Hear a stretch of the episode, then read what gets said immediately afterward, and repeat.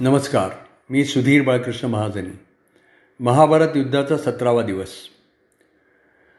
भीमानी गदायुद्धामध्ये दुर्योधनाची मांडी फोडून काढली होती आणि दुर्योधन विभ्वळ अवस्थेमध्ये केवळ आपल्या मृत्यूची वाट पाहत कुरुक्षेत्र रणांगणावर पडलेला होता. त्याच्या शेजारी अश्वत्थामा होता. अश्वत्थाम्यानी त्याला असं आश्वासन दिलं की मी तुझ्या वधाचा शोध घे प्रतिशोध घेईन.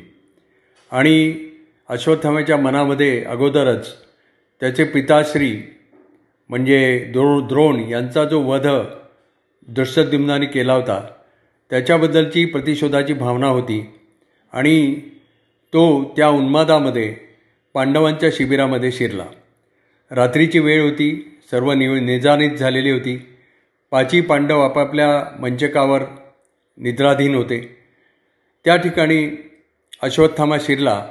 त्यांनी पाहिलं की पांडवांना पांडवांचा वध करण्याची ही संधी आपल्यासमोर आहे. म्हणून त्यांनी खडगानी एकापाठोपाठ एक एक एक पांडवाचा वध केला. आणि तो पहाटेची वाट पाहू लागला. परंतु प्रत्यक्षामध्ये पांडवांचा वध झालेला नव्हता.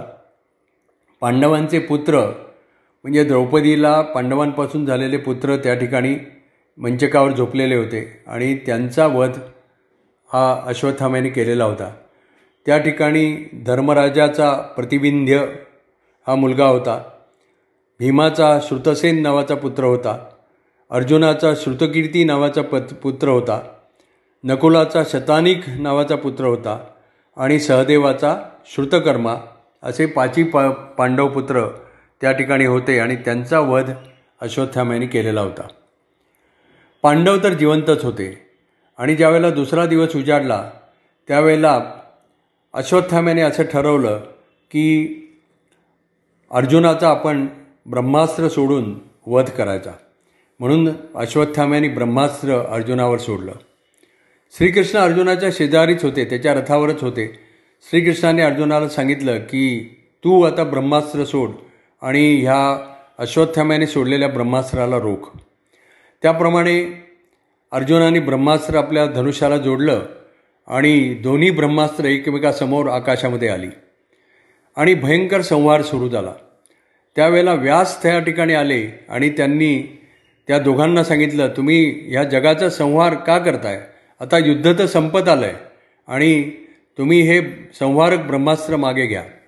त्याबरोबर अर्जुनानी त्यांची आज्ञा शिरसावंदे मानून आपलं ब्रह्मास्त्र मागे घेतलं.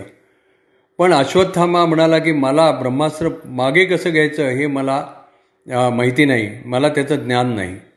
त्यावेळेला व्यास त्याच्यावर अतिशय संतप्त झाले आणि ते म्हणाले की तू मग त्या ब्रह्मास्त्राचा मार्ग बदल त्याची दिशा बदल. त्याबरोबर अश्वत्थाम्याने काय केलं की त्याच्या मनामध्ये ती सोडाची भावना होतीच. त्यावेळेला अभिमन्यूची पत्नी उत्तरा ही गर्भावस्थ तिचं ती एका बालकाला प्रसूत करणार होती. ती गर्भवती होती आणि तिच्या गर्भावर या अश्वत्थाम्याने आपलं ब्रह्मास्त्र सोडलं. त्याची दिशा बदलून तिच्या गर्भावर सोडलं. त्याबरोबर तिच्या गर्भाचा तिच्या उदराचा दाह होऊ लागला आणि ती श्रीकृष्णाची प्रार्थना करू लागली. श्रीकृष्णांनाही हे अश्वत्थाम्याचं वागणं अजिबात पसंत नव्हतं. आणि त्यांनी त्या गर्भाचं रक्षण करायचं ठरवलं. आणि श्रीकृष्णाने आपल्या मायेनी त्या अभिमन्यूच्या पुत्राचं रक्षण केलं. आणि ती उत्तरा प्रसूत झाली आणि तिला तिनं एका सुंदर बालकाला जन्म दिला ज्याचं नाव पांडवांनी विष्णुरात असं ठेवलं. इकडे काय झालं? की अश्वत्थाम्यावर श्रीकृष्ण अतिशय क्रुद्ध झालेले होते आणि त्यांनी अर्जुनाला सांगितलं की या अश्वत्थामाचा मणी तू कपाळावरचा काढून घे. आणि त्याप्रमाणे अर्जुनाने आपलं खडगं उपसलं आणि अश्वत्थाम्याचा कपाळावरचा तो मणी त्यांनी काढून घेतला. त्याच्यावर एक भयंकर जखम झाली. श्रीकृष्णाने अर् अश्वत्थाम्याला शाप दिला की अनंत काळपर्यंत तू हे तुझी जखम घेऊन जगामध्ये फिरत राहशील. तुला अतिशय वेदना होत राहतील. आणि तू असाच तळमळत आपलं आयुष्य कं कंठशील. असा त्यांनी अश्वत्थामाला शाप दिला. आणि इकडे काय झालं की हा ज्यावेळेला गर्भ जन्माला आला उत्तरेचा त्यावेळेला त्याचं नाव पांडवांनी विष्णुरात असं ठेवलेलं होतं. विष्णुरात म्हणजे विष्णूंच्या कृपेपासून झालेला कारण श्रीकृष्ण जे विष्णूंचे अवतार त्यांनी या गर्भाला वाचवलेलं होतं. त्यामुळे पांडवांनी याचं नाव विष्णुरात असं ठेवलं. मग त्याचं नाव परीक्षित असं कसं झालं? तर ज्या वेळेला तो जन्माला आला आणि आपले नेत्र उघडून सगळीकडे बघू लागला की एवढ्या मोठ्या अग्निवर्षावातून मला कुणी वाचवलं? म्हणून तो ज्या वेळेला सगळीकडे परीक्षण करू लागला त्यावेळी त्याचं नाव त्याच्यामुळे त्याचं नाव परीक्षित असं पडलं. तर हा परीक्षित हा पांडवांचा एकमेव वंशज होता कारण अभिमन्यूचा वध झालेला होता पांडवांचे बाकी पाची पुत्रांचा वध झालेला होता. हा केवळ एक परीक्षित हा शिल्लक होता आणि पांडवांनी त्याला आपला उत्तराधिकारी केला त्याला राज्याभिषेक केला आणि तो कुरुवंशाचा राजा झाला. पुढे हा परीक्षित लहानाचा मोठा झाला आणि तो ज्या वेळेला आपल्या राज्यामध्ये फिरत होता त्यावेळेला त्यांनी असं पाहिलं की एक वृषभ आहे त्याला फक्त एकच पाय आहे आणि एक गाय आहे.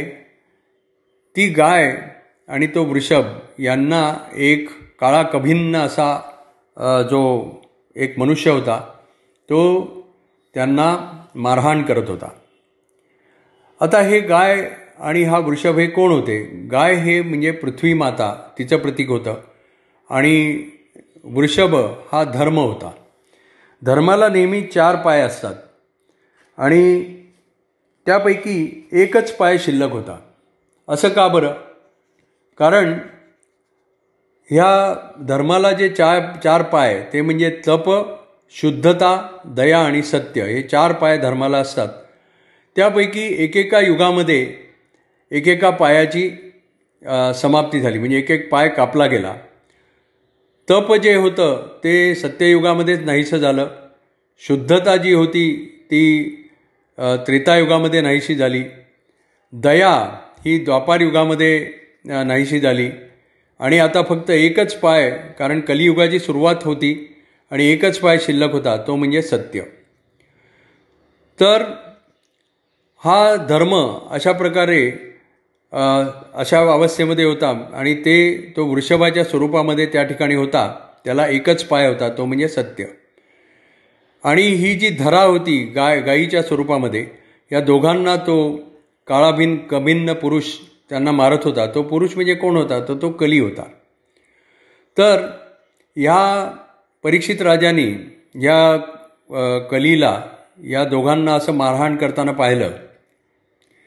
कारण हे जे ही जी चार युगं आहेत म्हणजे त्रे सत्ययुग त्रेतायुग द्वापारयुग आणि कलियुग यांचं वर्णन असं आहे की त्रेतायुगामध्ये सत्ययुगामध्ये जी सुष्ट शक्ती आणि दुष्टशक्ती दुष्ट शक्ती ज्या असतात या निरनिराळ्या लोकांमध्ये होत्या.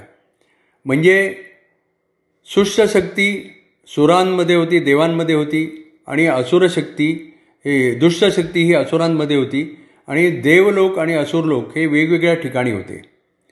त्यानंतर ज्या वेळेला त्रेतायुग सुरू झालं त्यावेळेला असं दिसलं की सुष्ट शक्ती आणि दुष्ट शक्ती ह्या मृत्यूलोकामध्येच होत्या. आणि रावणाच्या स्वरूपामध्ये ही दुष्टशक्ती प्रकट झालेली होती.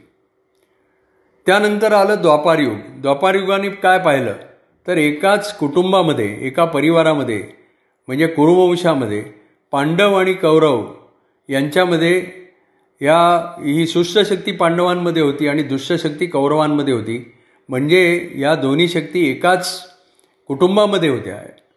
आणि ज्यावेळेला कलियुग सुरू झालं त्यावेळेला या दोन्ही शक्ती सुष्टशक्ती आणि दुष्टशक्ती या एकाच व्यक्तीमध्ये कलियुगामध्ये पाहायला मिळाल्या. म्हणजे एकाच माणसामध्ये या दोन वृत्ती असू शकतात अशा प्रकारचं दृश्य कलियुगामध्ये दिसू लागलं.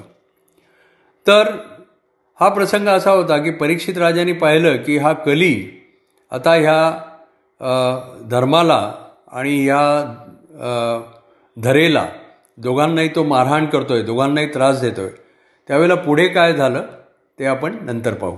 धन्यवाद.